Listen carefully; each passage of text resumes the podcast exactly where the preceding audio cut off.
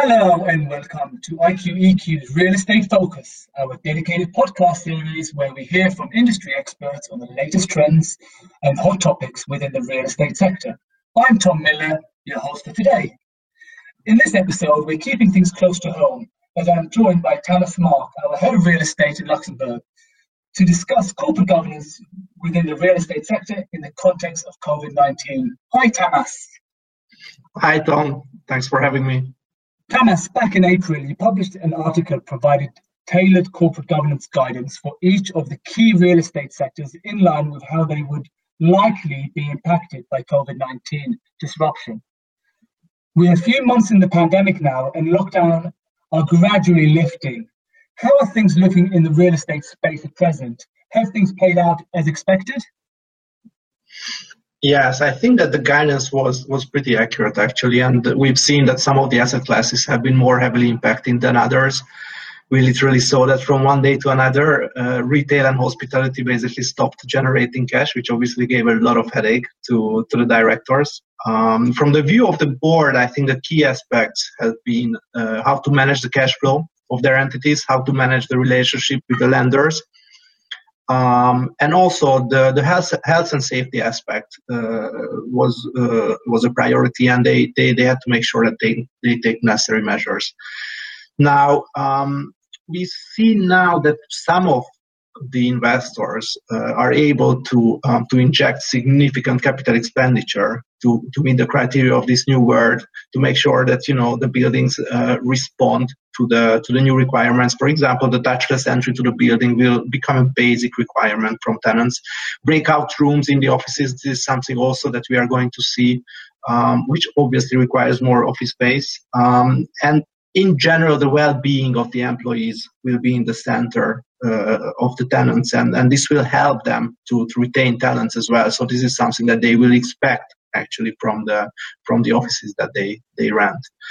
Um, another uh, trend that we see currently is that this pandemic uh, sort of drives investors towards more stable assets. Uh, what I mean here is that um, cash flow has become so important these days that we see that um, the opportunistic and the value add transactions really slowed down and investors are favoring more core and core plus assets. I think in board meetings we uh, we had a lot of discussions about the aging population and the consequences. Senior homes became uh, an interesting asset class as a consequence. We also discussed a lot the behaviors of, of millennials. Uh, what I see now in board meetings that we are discussing, beside these topics which remain key, but we are also discussing the long-term effects of this current situation. Um, I think that investors have a clear idea which asset class they want to allocate their capital. What is interesting is that uh, beside the asset class, geographic location of the assets uh, uh, are still very important factors to consider. If we take the example of the Polish office market, I think we we saw that during the first half of the year that uh, uh, transactions didn't slow down there um, because of the, the office sector, uh, uh the low, lower salaries compared to other European countries and the highly skilled workforce. Um, that country and these assets uh, remain very very popular and, and and we see that during board meetings that uh, more and more you know the asset classes have been defined and they they are switching board uh, the board is switching the focus on the on the geographic location of the assets and how they can benefit from from growing population for example Thanks, Thomas. Uh, I'd like to um, expand on one area you discussed there, the board meetings. Just can I ask you, as, as a non-exec director, can you uh, talk a little bit about common, additional common themes and press, pressing issues you see in board meetings or part of you know your peers will see today? I think that um, in general, directors have been very proactive during the last couple of months. I've seen many board meetings that were convened by the directors. They were the ones initiating the discussions. Um, I also saw board members commenting more often these days on board minutes. They, they really want to ensure that the minutes reflect the, the discussions of the board meetings when they have a question that uh, they think is important. Um, from the view of the company that they, they really want to make sure that this question is uh, is reflected in the minutes. Now, in terms of the pressing issues, um, obviously valuation uh, remains key. Um, I think in the third quarter we will see, unfortunately, some unfavorable reports uh, that the, some of the boards will will challenge, and this will be a very interesting uh, period from that perspective the lack of cash uh, in some of the structures uh, that is also a, pressing issue. Board uh, board members need to, to team up and, and decide what to do. Uh, most of the cases they are calling for additional capital and they need to make sure that they, they, they, they document these capital calls and, and they have a board meeting where they explain the need for, for, for extra capital and why they are calling this capital from their shareholders. Another thing is that um, in terms of regulatory deadlines, um, we've seen uh, in March and April that regulators were extending certain filing deadlines. Um, DAC 6 was uh, was also delayed. The implementation of DAC 6 was also delayed, and now these extensions uh, are coming to an end. And even for DAC 6, we saw that earlier this month uh, in Germany it has been implemented. So this is also something that the, the board should be uh, monitoring and keeping an eye on.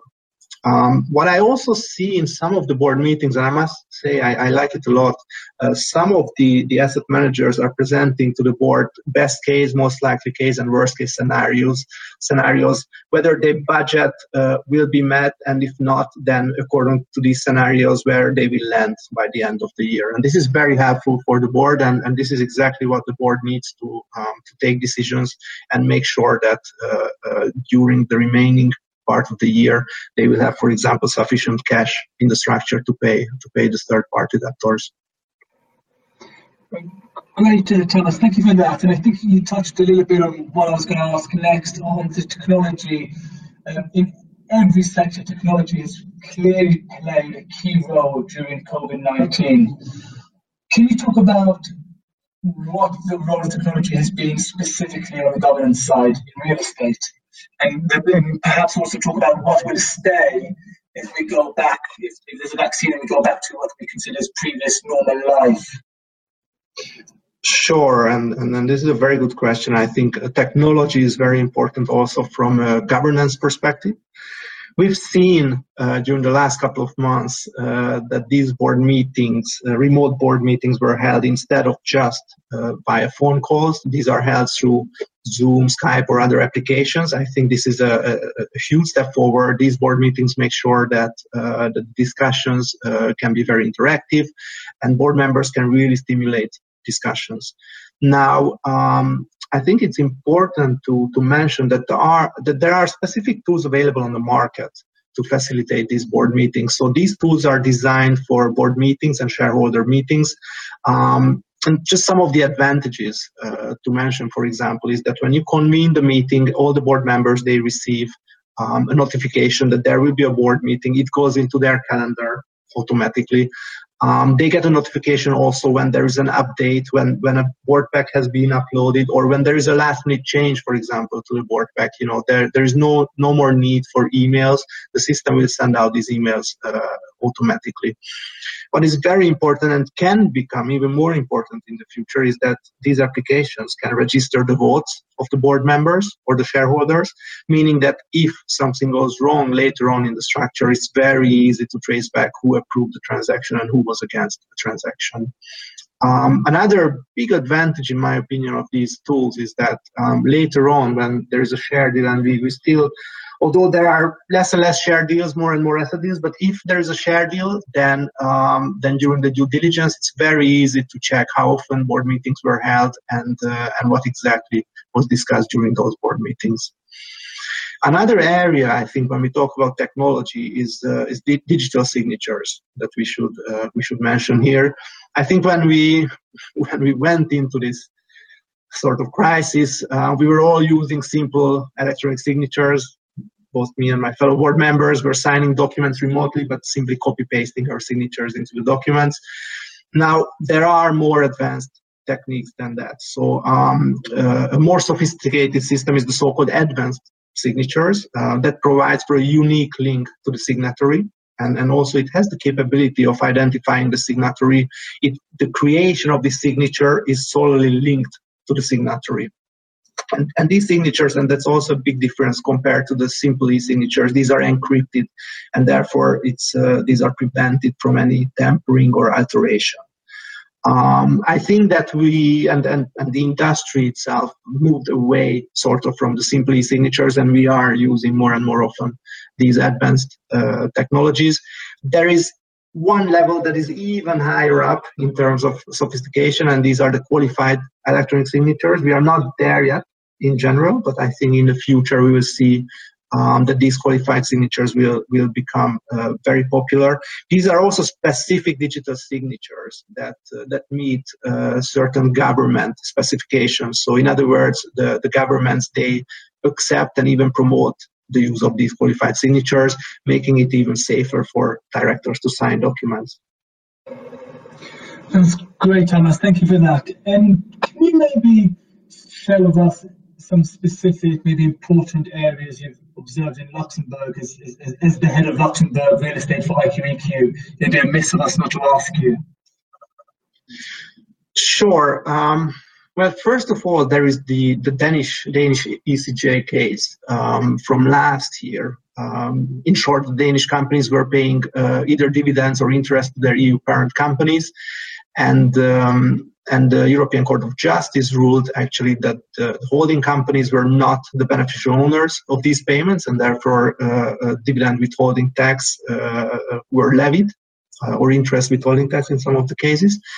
Now, um, the basis of their decision was, and that's important in the context of the current crisis, that the, the companies who were receiving these incomes were lacking of economic substance and they all carried out very limited activities in their jurisdictions. Um, they also argue that actually these companies were receiving who were receiving the income did not have the right to use to freely use and enjoy the received sums, and because of various contracts existing between the companies and their shareholders, they had to upstream it immediately these incomes. And this is important now because um, what I see quite often in real estate structures these days is that um, one arm of the structure is still generating cash, but we need cash in other parts of the structure. And then the solution is that we, we upstream the available cash in the structure and, and then downstream to the companies which, which are in need of cash. And when we upstream, the the dividends or, or or interest income it's very important. This is the liability of the directors to ensure actually that we are the company who is receiving the dividend. These companies are the beneficial owners of the of, of, of these incomes. Um, so so they they they need to make sure that all these upstreams are are perfectly documented. Um, there is a proper board, board meeting. Directors should stay away from uh, written circular resolutions when it comes to these upstreams because uh, because they can run into issues. And we saw that actually already last month uh, um, there was a case in spain uh, which confirmed the, the European Court of Justice um, interpretation of beneficial ownership, uh, of, of the concept of beneficial ownership, and therefore the, the withholding tax exemption was not allowed, again putting the liability back to the directors. The, the other thing probably I would like to mention is substance. So we are obviously holding these meetings due to travel restrictions uh, via either phone calls or video conferences or those platforms that I mentioned earlier. Um, Obviously, these are not physical meetings, um, but it remains key that the base of effective management uh, is in Luxembourg, in Jersey, or wherever uh, clients and uh, and asset managers are setting up their their structures. So substance should always always be considered, and um, and and once we can travel freely, once it is safe, to travel and meet with others again, it's very important that we go back to physical board meetings, especially when, when we are discussing strategic decisions. Thomas, and I think that substance uh, point also uh, reflects about the electronic signatures. Uh, you have to be very careful with those depending where you're physically located um, to make sure you, you, you can take the signatures. So uh, legal advice is also uh, recommended, I would say here. Absolutely, and, and and this is a very good point as well. Indeed, I, I also strongly strongly encourage all the all the clients and also directors to seek legal advice. This is a this is a complex situation, and uh, and we need to make sure that that indeed we are not jeopardizing the substance of, of our entities. Thank you for that. And, and Thomas, before we, we, we leave you, is there anything else you would like to share with us that we might have not covered? Anything positive impact or learnings perhaps from COVID 19?